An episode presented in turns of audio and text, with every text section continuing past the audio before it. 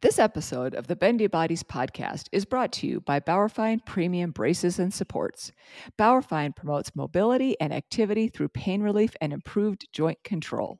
Hello, and welcome to Bendy Bodies with the Hypermobility MD, where we explore the intersection of health and hypermobility for dancers and other artistic athletes. This is Jennifer Milner, here with co host Dr. Linda Bluestein. Before we introduce today's guest, we'd like to first remind you about how you can help us help you.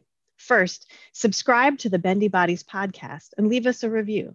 This is helpful for raising awareness about hypermobility and associated disorders. Second, share the Bendy Bodies podcast with your friends, family, and providers. We really appreciate you helping us grow our audience in order to make a meaningful difference. This podcast is for you. Today, we are so fortunate to be chatting with psychiatrist and performing arts medicine specialist Dr. Bonnie Robson. Bonnie has served as a consultant to numerous ballet schools and companies, has performed original arts related research, and is a popular invited speaker at national and international conferences across the globe. Her mindfulness approach to performance and psychological skills training programs have been included in the curricula of numerous universities and postgraduate arts programs. In addition to serving on the editorial board for the journal Medical Problems of Performing Artists, Bonnie has served on numerous committees and boards, including the PAMA Board of Directors, the IADMS Education Committee, Healthy Dancer Canada Membership Committee, and the Dance USA Task Force on Dancer Health. Bonnie has received numerous awards for her contribution to arts education, including a Lifetime Achievement and the Bill Dawson Award.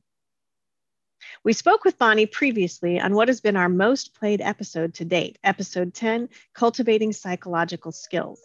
Today, we are speaking with Bonnie about perfectionism.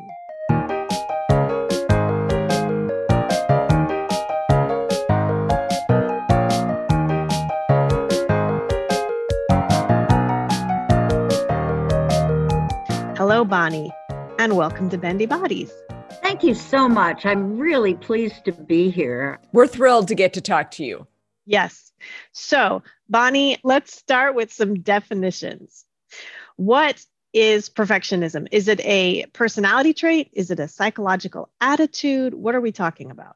Yeah, perfectionism is is what we're going to address today and hopefully leave with a better understanding. It can be described as a pursuit of excellence or the search for perfection itself. Dancers tend to be perfectionistic, so that's why we're talking about it. So, do individuals who have perfectionistic traits select dance training because of its exacting standards, or do people who study dance learn to set higher and higher uh, goals for themselves or demand more of themselves? Another way uh, we think of perfectionism is learning to be self critical, often employing self talk. And then there's a multidimensional model that can be a combination of three types of perfectionism.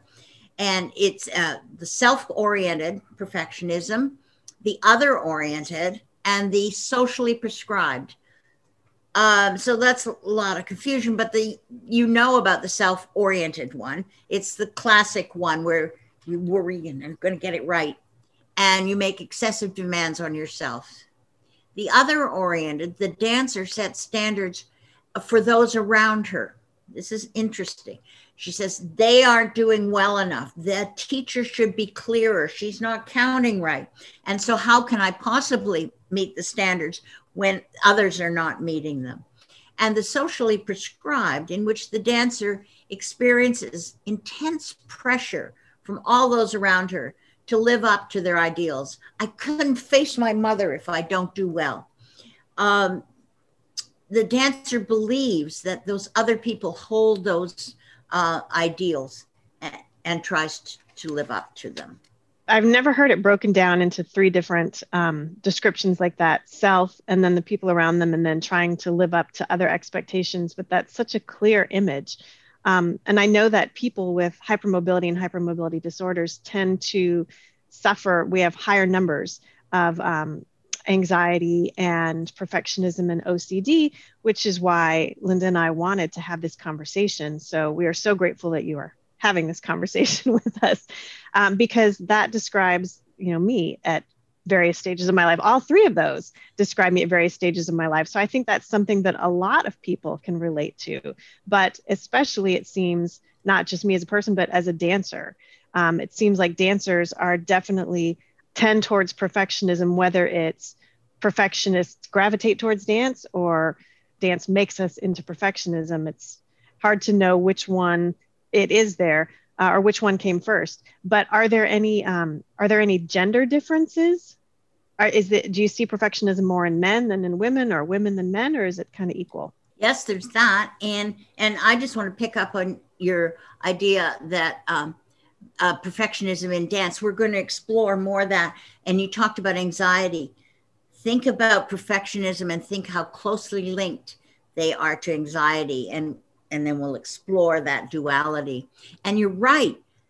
Uh, female dancers are more perfectionistic than males, um, and more than other artists, uh, both students and professionals, uh, except for perhaps some musicians who are very perfectionistic in their individual uh, pursuit of excellence. And they're, uh, female dancers are even more perfectionistic than athletes uh, who I think of gymnasts who have to do those turns. Um, so yes, there is a gender difference. Interesting. And I wonder what attracts us to dance because Jen, I was thinking the same thing that yeah, that can describe me, you know, and as a dancer being drawn to dance because of those exacting standards, but then that maybe making us expressing that trait even more in that environment. So chicken and egg, but then also like you know causing it to be even more exaggerated because of the environment that we're in. So mm-hmm. that's interesting. but there's there's also something very comforting about those boundaries and about about those impossibly high standards. Um, at least there was for me as a dancer to say oh my gosh i'm going to have to try to achieve this this and this. It was almost comforting just to be able to see that and to know I've got this uphill climb, but I see what I see those expectations so clearly let, laid out. So while we understand that a lot of times it's negative, there was some comfort to that for me as well to have that there. Yeah, definitely. And and about anxiety, I heard one teacher say, you always, and you feel good, you always come back to the studio. It's safe in the studio. And so that's where you get the comfort. You know what the next, many uh, movement practices do not have a predictable uh, pattern to the class, but ballet has a predictable pattern. You know what's coming next, usually. And uh, that's comforting. That's interesting. So the, the routine, you know, you always start with you know, plies and tendus and left hand on the bar. and yeah, I, as you're saying that, I feel like I'm going back to my childhood and I can picture that that comfort of returning to home. I mean, it was really a second home for me. So that's really interesting. So the perfectionism trait can be negative of course but is it ever a good thing is there is there anything wrong with setting high standards or trying for you know the perfect arabesque for example as with many things a little can be a great thing for example, I was thinking of music on the radio and you hear a song, oh, that's the one I like, and you turn the volume up a little bit. Oh, and it feels good. And I'm going down the road. Oh, I'll have some more. And I'm really, I'm enjoying it now. And then I'll, I'll, turn it up just a little. Ooh, ooh, that's unpleasant.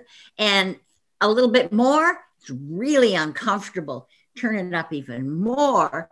And the ENT specialists tell us you're going to have tinnitus, and you risk deafness. And certainly the musicians have to be very aware of that. They uh, that they don't uh, suffer an early uh, deafness because of uh, high volume. So that happens in dance with perfectionism as well. That's just an illustration. But you think of an inverted u or a little mountain here. And as you start out in dance um, you're using the U principle or the Dodson principle, we sometimes think, and you're seeking high standards, you said, you get focused and you get concentrating and you try and do better and you actually feel better and it's progressing and you it's better and better and better until you do that perfect pirouette. You are so pleased. I can try just a little harder. I'll just throw a little more energy into it. And what happens? Bunk. So you increase to the peak performance, and after that, there's deterioration and fall off uh, in the performance. That, that's very interesting. So is there such a thing as as good perfectionism then or bad perfectionism and how can we tell the difference between the two? Yeah. So you're absolutely right. Um, there's good perfectionism, and we and those of us in psychology like to talk about it as positive, normal, facilitating. Uh, the dancer, just as you've described, has pleasure in going to the studio and trying to read. Maybe today is the day I'll get my splits. I've waited. I've worked at it. The goal of having a trait encourages a dancer to be organized, on time, warmed up, and focused. And teachers love that. Um, so, but there's also negative perfectionism, uh, as you expected, and we call that neurotic, debilitating, or maladaptive. It's an all or none attitude. Either you're perfect or you're not. And the per- person tends to devalue their accomplishment uh, and focus on what they have yet to achieve rather than see i'm approaching uh, getting a perfect pirouette. I'm approaching so much better. I'm not falling over. Uh, I, i'm actually balancing. This is great. Oh i didn't make it yet. Oh, i'm such a slob when am i going to get this everybody else has got it or they have an i should syndrome I should do better. I should have been less tense. I should have been brighter. And I bet you've got some examples of the I should person. Can you think of somebody that this has affected negatively? Absolutely. I was just thinking about that. Um, when I work with dancers, a lot of the times you you see them deal with the shoulds rather than the accomplishments. And and for me, it's this is definitely not um, like the medical definition of it, but for me, it's whether or not your perfectionism is personal or um, sort of a clinical tool that you use. Like you described, you can have that perfectionism that brings you up to this point, and then you're it's not personal, so you can step away from it. Um, just yesterday, actually, I was working with a, a lovely dancer who's at a quite high level, and she was working on some famous pirouettes from the Black Swan uh, variation. And it's quite complex going into this second piece of the pirouettes. And she and I were working on it together. And she said, You know, I can't get it. I have this, this, and this. And we worked on it together. And she got to this point where it was almost quite there. And then we did it again. And she did it again. And it was beautiful. And she just sailed through it. And the look of satisfaction on her face. And I said, Do you want to do it again? She goes, No, I'm good. And I was like, Look at that. It was such a healthy way she didn't get frustrated. She didn't get angry when she was working through it. She just tried it again and she fixed something else. Um, and that's to me is that sort of impersonal perfectionism that you she could use that as a tool and then set it aside. And for so many dancers, that that sense of I didn't get it and I'm getting frustrated and I should do it again until I do get it and it does get perfect. And of course, the more that you try to do it, the more that you push yourself and don't look at your own personal warning signs that you're getting frustrated, impatient, that you're starting to throw yourself through it, um, that you're not being careful physically. Um, it's become personal. And you can't stop until you feel like you've achieved it. And then, even if they achieve that, they say, I should do it again. Right. Or um, a, a whole different I should is I'm exhausted, but I should go run my variation because everybody says you should run it three times a day so that you're strong enough for whatever competition is happening, right? You should run it three times in a row. So I should do this. And they feel like they are less than. And it gets to the point where they're not even less than as a dancer, but they're less than as a person um, to themselves. And, and I, I think that's what you're talking about. Yes. Yeah. Yeah. Yeah. Thank that's that, you know, it, it's, you go on to say it's so uh, the I should leads to I'm guilty. I didn't do enough. I should have done three. I only did two. Uh, I let the team down. I'm ashamed. I have trouble making decisions. Uh, it's sort of a negative self-talk or or troubling thoughts that are um, that are there. And I, I liked you said that they make it personal rather than uh, that's so important. We must think about that. Um, these negative thoughts that sneak in and when you're not a, we're not um, paying attention they can be relieved by mindfulness practice and uh, training but i have to say that mindfulness training um, takes everybody's talking about it, but it takes a long time to learn. It it's an, another move thought process movement thing, and it isn't something you can learn overnight. So it require and it requires group sessions. So I um, propose for now a faster temporary solution. It's not the you need a long-term solution, but let's use thought stopping for these nasty thoughts. Um, a technique um, to get rid of the thoughts is recognize you've got them. Ooh. And then to wash it out. Even using a gesture like this can help. Toss it away. Have a little shower, a little mini shower. Yell out loud. I love being in my car when the thoughts come because then I can say, no, really loud and nobody can hear me. um, so then the, the negative thoughts are gone, and that's great. But I've got this space left. So if I don't fill it up, the neg- other negative thoughts will come jump in. Oh, look, space, boom. And uh, so I need to fill this up with positive thoughts right away. This is a hard skill to learn, it takes practice to take the negative thought and turn it into a positive. Oh, look, I haven't got that routine yet. Well, just a minute. If I take it and break it down a little bit more, I need to break it down even more. Maybe I can spend some, I have some time tonight because none of us ever have any time and dancers have no time at all. Their, their agendas are crossed over and uh, calendars are things on top of things. So if I spend some time tonight or I focus on how my teacher's been helping me and follow what she's been saying uh, to do well. She's rooting for me. I might even write that on a card, like this kind of a card, and put it up on my mirror. My teacher is rooting for me. She believes I can do this, or she wouldn't have asked me on a variation. That card on your mirror can help build self confidence. She believes in me. She knows I can do it. I can do it. Um, a further uh, difference has been added by Sanna Nordin-Bates in terms of the positives positive and the negatives. They talk about performance strivings and performance concerns. Uh, strivings are the pursuit of high standards that we've noticed.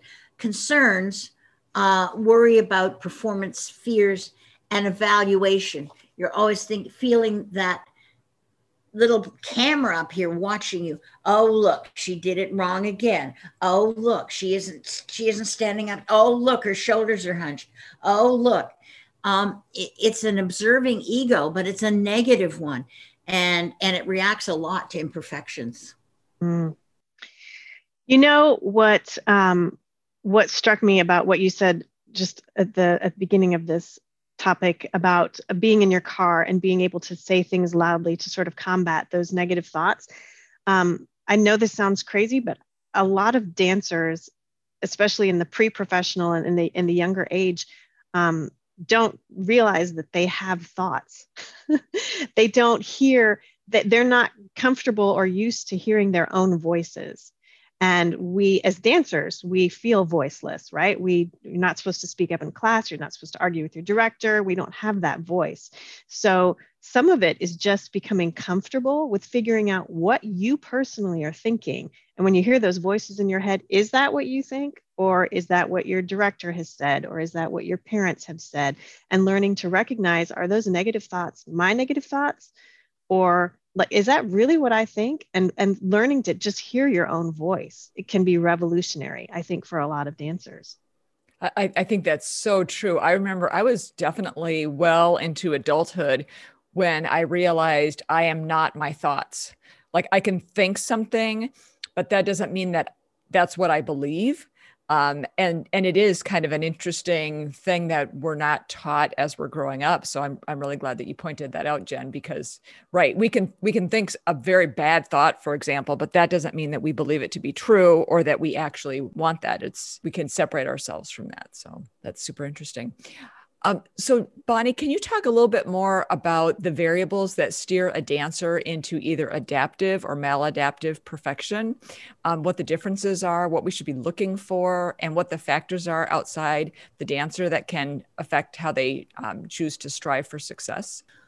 Well, Linda, both you and as dancers, have already alluded to this. The first variable that that makes good differentiates between good and bad perfectionism is the dance culture itself. The culture demands an ideal body. The culture demands flexibility. And those of you out there in the Bendy Bodies group know about this. It demands turnout. Uh, now, it's not so much now, but dancers uh, work to achieve a certain body, an aesthetic, stamina, strength. Gradually, this culture is easing up these standards, but they, they, there's no doubt they were there. Dance education employs self scrutiny. Just what you're saying. I have to think of my thoughts. I have to think of this. I have to think what I'm doing. Uh, since the millennium, there's been attention to the motivational climate in dance education, which is wonderful, and we're all uh, rooting for that. Uh, it's ha- and it's had a significant impact on how much perfectionism we're seeing.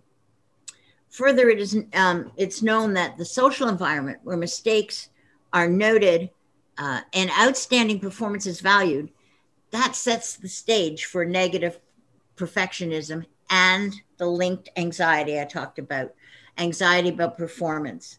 Um, so they're very closely aligned there. It's the culture. Mm-hmm. Jen, what do you think? Well, I think yes to all of that, of course. um, I was saying something to Linda earlier in, in a text conversation about um, the culture, just looking back even to when dance was so supremely glorified, you know, and thinking about every little girl wanted to watch the red shoes and wanted to to be in the red shoes and wanted to be the woman in the red shoes which is kind of sick now you think about that mm-hmm. because she is in an abusive relationship both personally and professionally with the director of the ballet company and she literally dances herself to death to please him right? And yet we were all like oh that's amazing. She's so lucky. She's dedicated. Right right? Um, and then just even moving forward linda you had mentioned um, center stage you know the movie center stage which aimed to take a, a healthier look at it and to kind of try to shine a little light into it. Um, I thought that Black Swan, the movie with Natalie Portman, did a good job of sort of showing some of the reality of it, but also that the reality of it is not healthy, right? That they were saying, hey, this is not healthy. This is not normal. They weren't trying to glorify it, at least. They weren't trying to glorify where she was emotionally and mentally. Um, but just so much of our culture, so many of the TV shows, the reality TV shows with the, that follow different studios, um, even if they don't intend to, kids sit down and watch that and they see if you're watching a, a TV show about a big dance studio and they're consistently casting the kids who have the most flexibility or who are the most assertive and dominant in the dressing room or um, who stay after every day and, and, and come early every day, even when they shouldn't, when they should be going home and resting, who push through the pain. Um, if those are the ones that are getting cast the most and getting all the plum roles and getting pushed up front, then the little girls and boys who are watching those TV shows at home are going to go, oh, that's what I have to do that's that's what I should be doing. Even if their own studio isn't like that, their own studio could be lovely, but they see so much of it in that culture. They see so much of it on um, social media that it's really hard to avoid getting those messages these days, even if your personal studio is is trying its best to approach it in a healthy way. I think that's a really good point, and I think reality I like to use air quotes for reality because reality TV, but it blurs the especially for the young super young impressionable dancer or you know any other type of reality tv show it kind of blurs the line between reality and entertainment and and with social media and everything can definitely um, increase those challenges. So there's some other factors uh, linda uh, there um, they're extrinsic factors outside the self. Uh, one uh, artistic director said to me it's all about casting you know from the very first Nutcracker, everybody wants to be Clara, and some people hold on to it for years that they never got to be Clara, and, so they're not quite good enough. Uh, and, and Clara is often chosen simply because she has long hair and fits the costume. But as student students don't know that. As students grow older, they're likely to experience more competition, however, in their own school because they're getting better and they're staying. Then uh, in the summer intensive, more competition.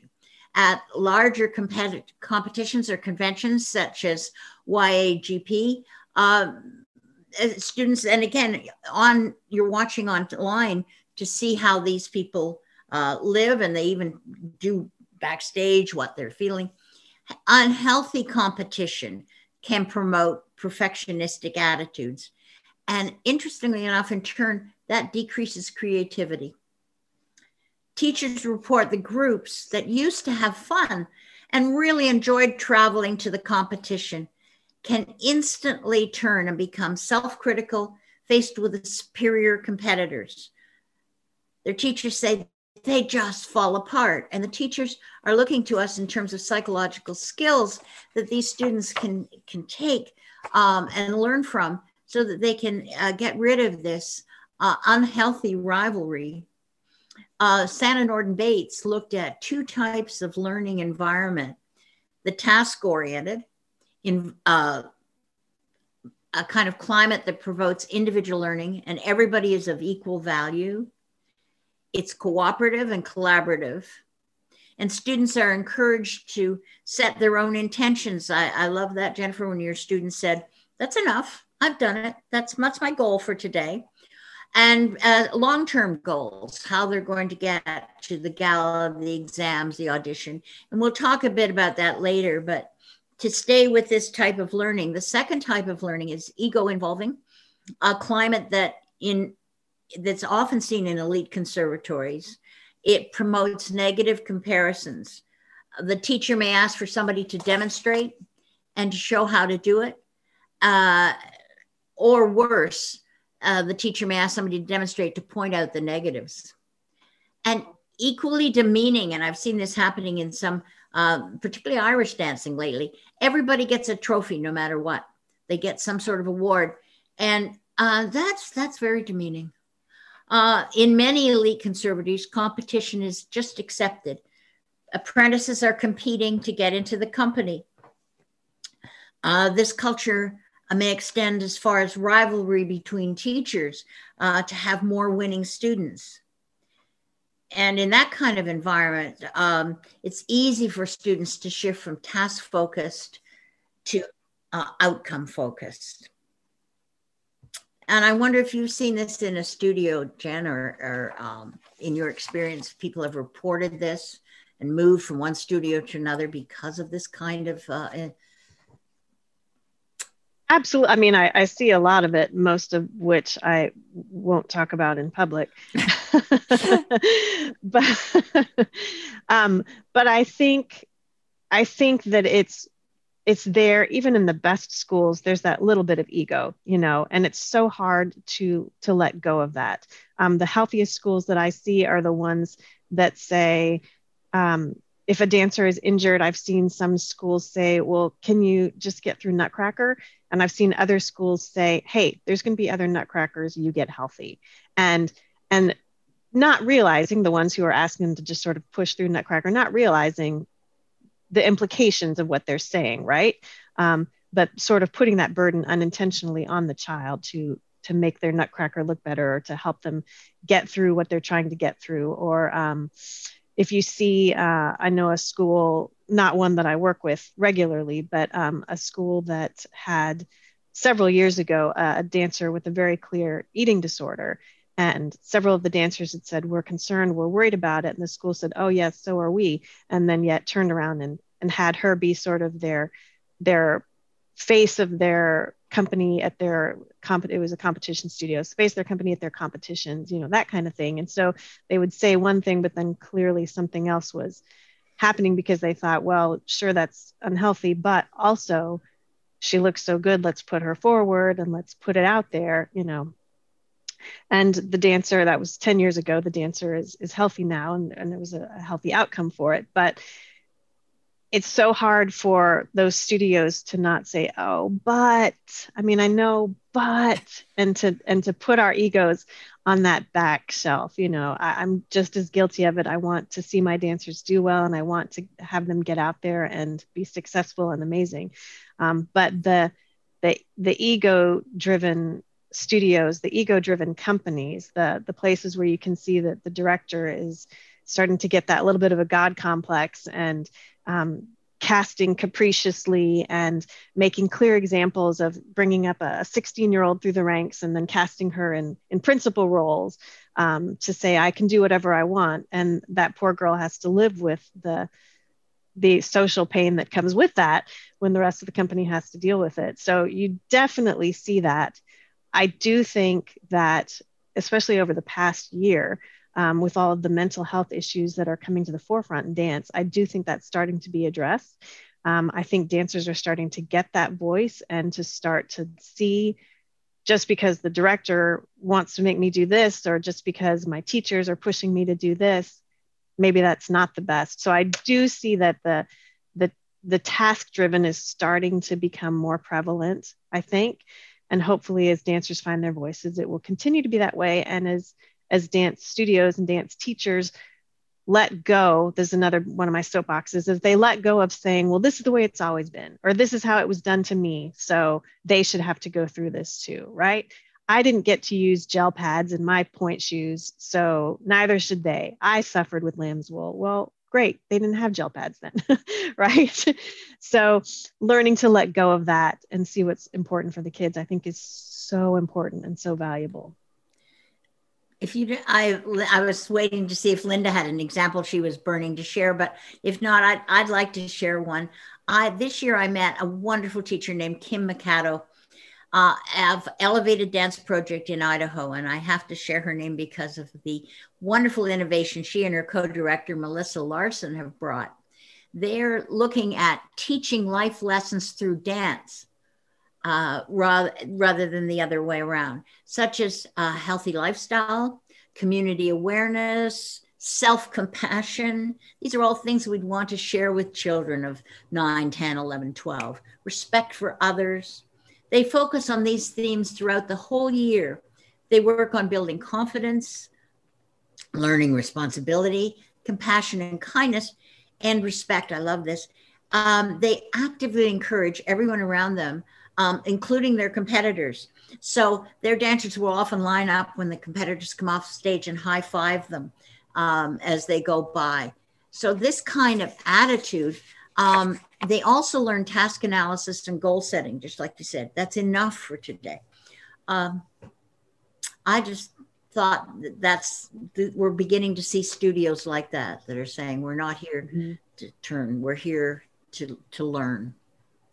Yes, Absolutely. That reminds me of a saying that I heard the other day, and I might not get it exactly correct, but it's easier to raise healthy children than to fix broken adults. Mm-hmm. And, you know, so many of these um, dance educators, studio owners, you know, do have this opportunity to really um, have a huge impression on young people. And so I think that's so fabulous, Bonnie, that example that you shared. That's really great. Oh, wonderful what they're doing. Mm-hmm. So, so we've talked about perfectionism. Um, we've talked about the stress that comes with that, um, and then what is the relationship sort of between perfectionism and stress and anxiety, and how those all fit together? Yep. So you've brought it just where we're going. Uh, stress is related to anxiety. So the pursuit of perfection can be a com- crucial po- part of stress, developing that stress uh, bubble. Uh, stress puts a dancer at risk for injury, mental disorder, including depression and even suicide, uh, anxiety, and anxiety uh, around uh, dance leads to eating disorder or reduced energy availability. Mm-hmm. Further, perfectionism is related to social anxiety, not just anxiety. And social anxiety um, in psychiatry we think of as stage fright as performance anxiety that people actually cannot go to what they to the place where they're going to perform.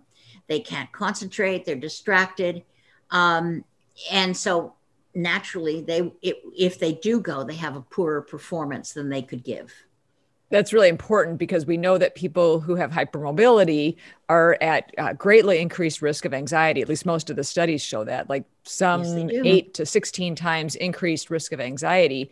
And um, there was even a study back in 2012 in the British Journal of um, Psychiatry that showed differences in uh, key emotion processing brain regions, including increased volume of the amygdala.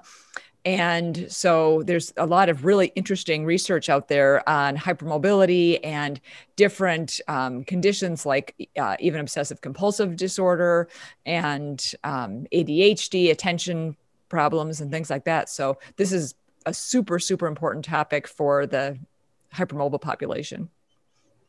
Mm-hmm. Yeah, and as you say, the the amygdala is way down in the bottom in here, um, and and it's the emotional center, but it set, fires off information up to this prefrontal region, which is your judgment, your planning, your organization. Woo, they all go out the window if you get too wrought up. Mm-hmm. So that's where the thought stopping is probably really important to do sooner rather than later because once you um, I, i'm so glad that you're talking about the stress because stress is also a huge activator of mast cells and causes degranulation of mast cells. And once you get that and then you get the release of cortisol and all the other physiologic things that happen in the body once we're under stress it's harder to stop it right? So if we learn to stop those thoughts earlier rather than later when there's all these physiologic things happening in the body that are bi- it's biology. It's not you know um, judging ourselves harshly that oh we should be able to stop this. But if we can recognize those thoughts earlier i think that's probably a really key um, strategy that people can use. Linda is there a podcast that tells us more about that so we can he- hear more about that at another time? About which aspect of it about the mast cells and the physiology of the of the anxiety and and and the stress there's a fantastic journal article that talks about that that i can put um, a link to in the show notes and I happen to know the author quite well. So maybe Jen and I see, can see if we can get an interview with that person yeah. also. Maybe there will be a podcast. Yes, yes. It's, it's a, that a, would be nice. Yeah, it's a really challenging thing because these conditions are often not recognized for so long. People go to these appointments and they're told, they're basically told that they're crazy. Well, what does that do? That just increases your stress level, which is part of the problem in the first mm. place. So it it really creates this vicious cycle. And um, and we also know that people that are hypermobile have increased interoception. So we have increased awareness of what's going on inside of our body. So as these things are happening, we're more and more aware. Whereas people who are not hypermobile are they're kind of oblivious. You know, sometimes I feel like I can feel every single cell as it's moving through my body. and my husband, he's he's he'll be bleeding from something and he has no clue. Honey, you're bleeding oh am i? You know? So so i think that um I, yeah we'll have to we'll have to make sure that we have a, an episode specifically about that because it is an important so important to remember that our bodies can can sometimes be enemies. They can fight back. Um, but but i was going to go on to talk a little bit about um, something you can do uh, in terms of uh, preventing this perfectionism getting in the way of a poor performance. Um, and that is the task analysis that uh, that the Mikado uh, people at the Mikado Studio were were doing. Uh, training as little as 10 minutes or half an hour a month, not every day, 10 minutes a month um, can get can help you set reasonable goals task analysis, and we've we've done the research, significantly improve the performance. Uh, once the goals are set, a dancer can plan, can use time management. If a dancer has a featured role or is to perform a solo uh, in the spring, the earlier she is cast, the better. She needs to plan. If she's nervous, she may procrastinate. Very risky but very tempting. Well, I'll do it later. No, no, no, no, no. if she breaks it down now and is able to accomplish the elements, then she can work on the feelings and emotions. Um, she didn't doesn't have to add in all those other spend time with the worry, spend time with the negative thoughts. Um, so now we're talking about outcome goals and process goals. So process goals are the ones she's going to set up. They're much more effective than um, than outcome goals. Outcome goals are, I'm going to dance a perfect performance, um, but process goals help to maximize performance, and they're possible and they're within the dancer's control. So we use a, a little an acronym called SMART, and so they're specific, they're manageable, they're achievable, they're not unrealistic. I can't do 32 uh, French fouettes tomorrow night. That's not never going to happen. Uh, they're relevant uh, to what you want, and you have a target date to finish. So um, that's the smart uh, way to proceed with task analysis. That's great. And and what about uh, parents? How can they recognize that their child is stressed and anxious, and what what can they do about that? Yes. Okay. Ballet parents. Um, again, you can have good ballet parents and bad ballet parents, and uh, not all parents who are concerned about their kids or come to ask about things um, from from the staff are, are negative parents, are pushy parents. Sometimes they're genuinely concerned that this dance culture is bringing out some things, some traits in their children that they're not sure are healthy. Uh, so for the parents, um, if you're looking at your your dancer who seems to be over worried, is that are they constantly seeking reassurance? Are they so over worried um, that you can't uh, help them to calm down. They can't say, "Oh yes, I remember. I'm going to be okay." Yes. Um, are they really afraid of the performance? Would they rather give up the chance? Most dancers I know, even though they're very ner- maybe nervous about the performance, they still want it. They realize that this is an opportunity. They want to be out there. Uh, that's what they're working for. They they want to be on stage. Right now, um, we're talking at a time of of the um, COVID pandemic, and um, the many dancers are, are do not have the opportunity to be on the stage. Well, I've had I've been talking to some of the dancers as they go back and have performed again, and the euphoria they feel in returning is so wonderful. So a dancer who doesn't want to perform is unusual. A dancer who would give up an opportunity to perform that's unusual uh, for parents are they so tense that when they walk into a room, other people recognize it? Uh, their aunt or uncle says, "What's what's wrong with Martha today? She seems very tense." They also have difficulty sleeping. Now, all athletes have trouble sleeping before an event, um, and and that's been documented. But we're talking about real trouble sleep. They can't they can't get to sleep. Then they get to sleep. They have early waking. They can't get back to sleep. Um, so, uh, a performance psychologist or counselor can often help sort this out for you. Um, and so, parents may want to ask about that from the studio. Some studios have a counselor on their wellness team. And what the counselor can also help the parents with is recommending if if a more intensive um, management of the anxiety needs to be sought rather than uh, working through and psychological skills training. Do you need a medical referral, as, as you said, uh, Linda? Um, and I want to call you Dr. Linda at this point. Um, we mustn't forget the physiology. Uh, and as much as we might be trying, there may be something that physiologically um, might need to be done. There's another variable um, that I'd like to talk about, and that's about individual child development or um, what we call ontology, the growing up. Uh, a man named Dean uh, notes that much early reinforcement for outstanding performance uh, leads to performance anxiety, to perfectionism, and to performance becoming the basis of your self esteem. Applause is love.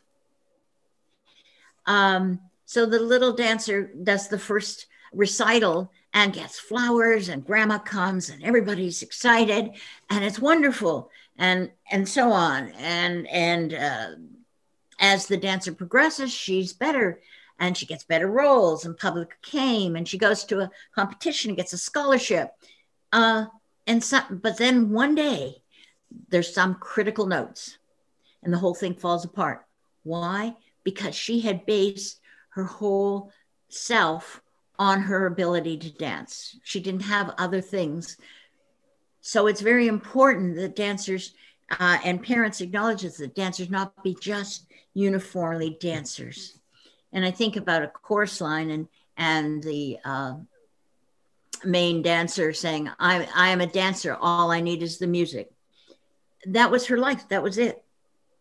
Uh, so a dancer like that only feels accepted if she's doing well. If she has a down part, her self esteem falls off. It's dependent on other people's view of her not her own view of what she's enjoying. Did you have a good time? Did you enjoy it?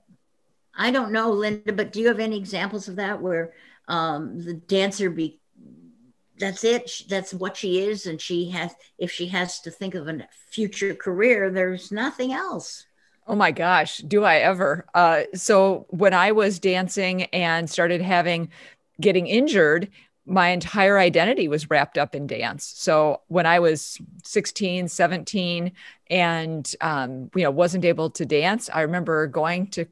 I would still go to class because at that time, you know, you, you're supposed to still go and watch, and I would just sit there and cry through the entire thing, and I would just cry at home, and I didn't know what I was if I couldn't dance. So you know that was a difficult phase to to go through and figuring out if I can't be a dancer, then what am I going to do with my life? So, um, yeah, I definitely personally can completely relate to that. And so I think as much as we can have different parts of our identity that, you know, I also love to learn new things and I love animals and you know now I'm a mom and a wife and you know all these different aspects of myself besides dance. So I think that's really helpful.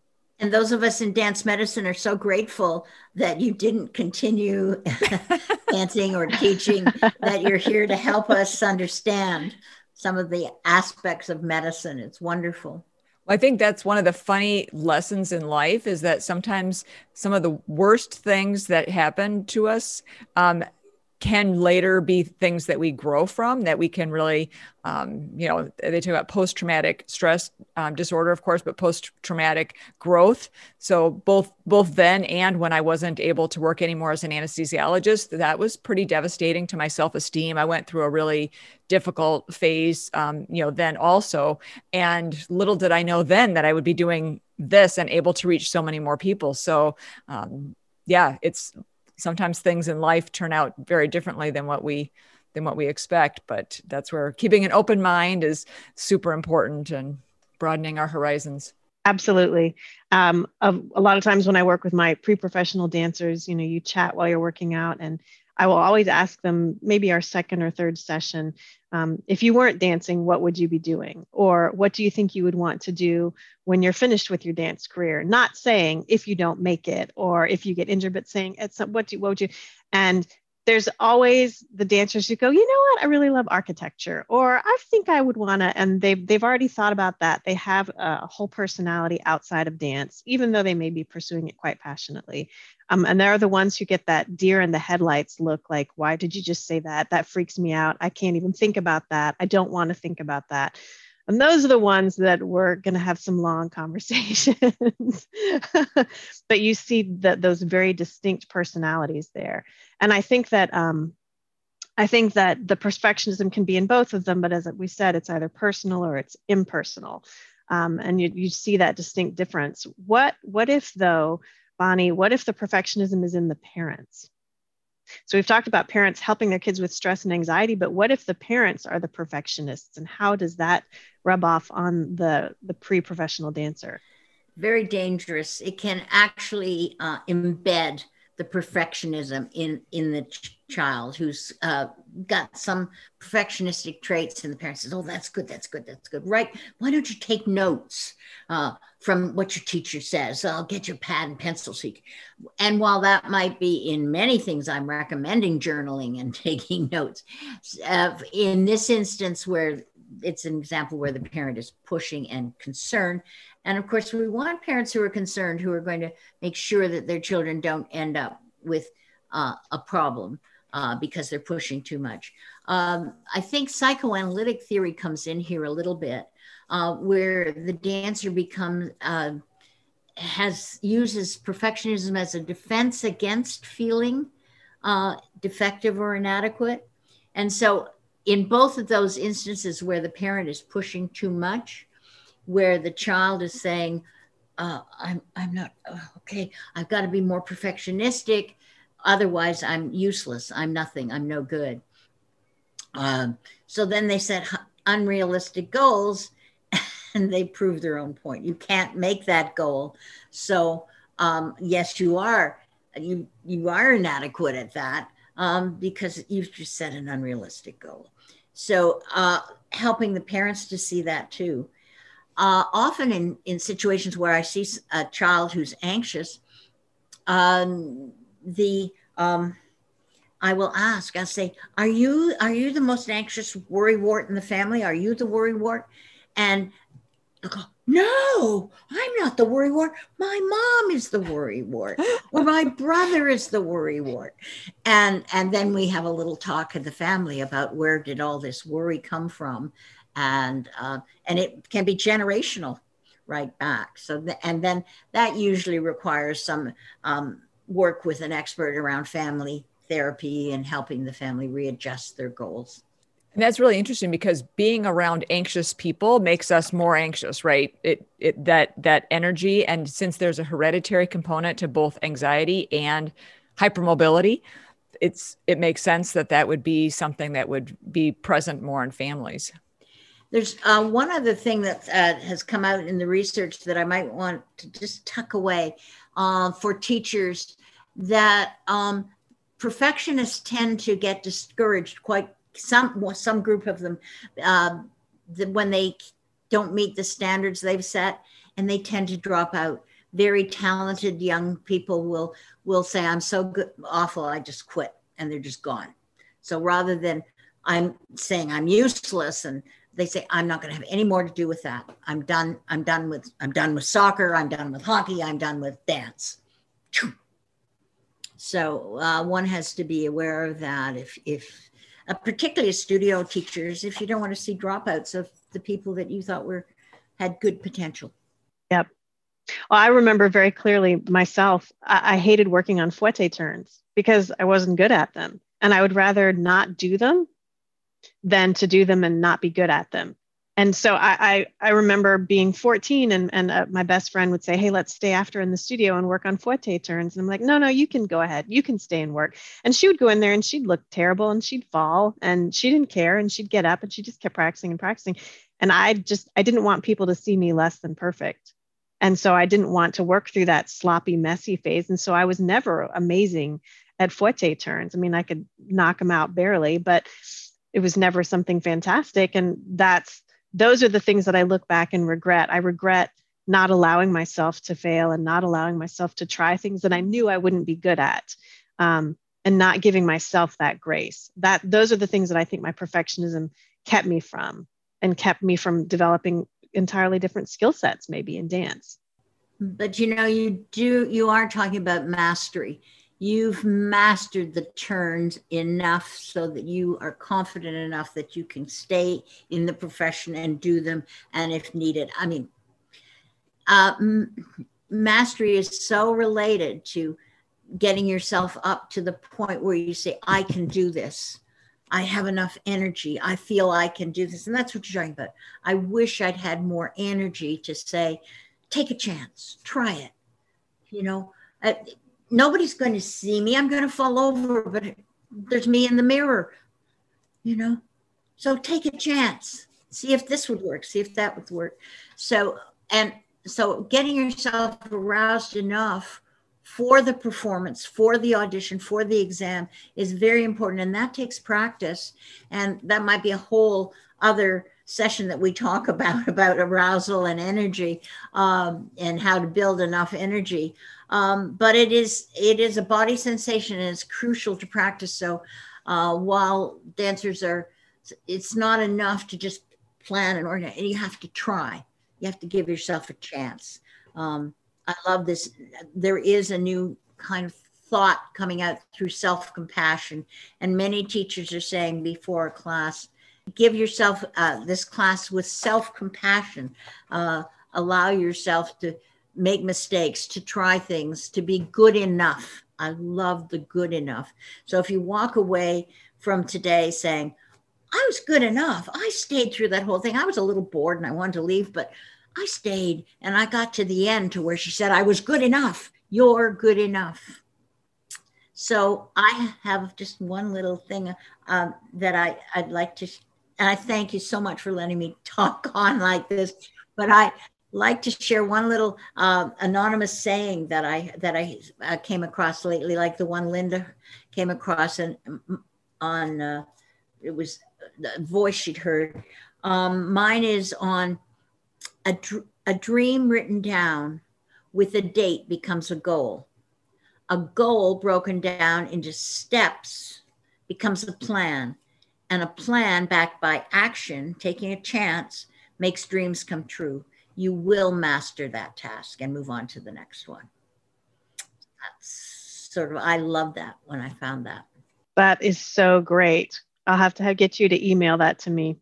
I love that. Well, Bonnie, it sounds like if I'm going to do a really crude 60 second summary of all of this, it sounds like we are acknowledging that there is perfectionism out there, right? And that the one of the first things we have to do as as artists is, is acknowledge that if that's something that we are wrestling with and um, maybe being able to start and recognize um, and form our own thoughts and choose what thoughts we have and try to take control uh, of not having the negative thoughts and filling it with positive thoughts instead. Um, and, and being able to say, are those my thoughts? Are those someone else's thoughts? And then trying to, to train our brain to help alleviate stress as you talk about, about doing the training. Um, and, and sort of learning to not take failure personally. that um, if we fail on that turn, that's okay. As you said, it's okay to be good enough and it's okay to say that was good enough and i tried and failed and that's okay that is that a fair summary later right. and i think we'll all take the image of your dancer saying that's enough. I, I i did what i came to do today. I don't have to take on a whole new set. That's enough. Mm-hmm. being able to walk away. That's so hard. And, yep. and as and as parents because there'll, there'll be different ages of people listening to this. So, for anyone that's a parent, I think it's so important, Bonnie, what you were saying about if we have that perfectionistic attitude as a parent, how that can impact the child. Because you know we all love our children and we want them to be we want to raise them well but sometimes we don't realize the things that we're doing that are detrimental until until later when they're a lot older so i think that's really really helpful for parents especially parents of young children yeah absolutely Okay. Well, well, this has been so great to chat with you today, Bonnie, and we would just so appreciate you coming on again and uh, chatting with us about this super, super important topic, perfectionism. Yes. Thank you, Bonnie, so much again. You're welcome, and and that's what it was. It was a chat of our sharing our our thoughts, and so that's why it was so great. Thank you for having me. Of course, anytime. And you all have been listening to Bendy Bodies with the Hypermobility MD. Today we have been speaking with Dr. Bonnie Robson, psychiatrist and performing arts medicine specialist.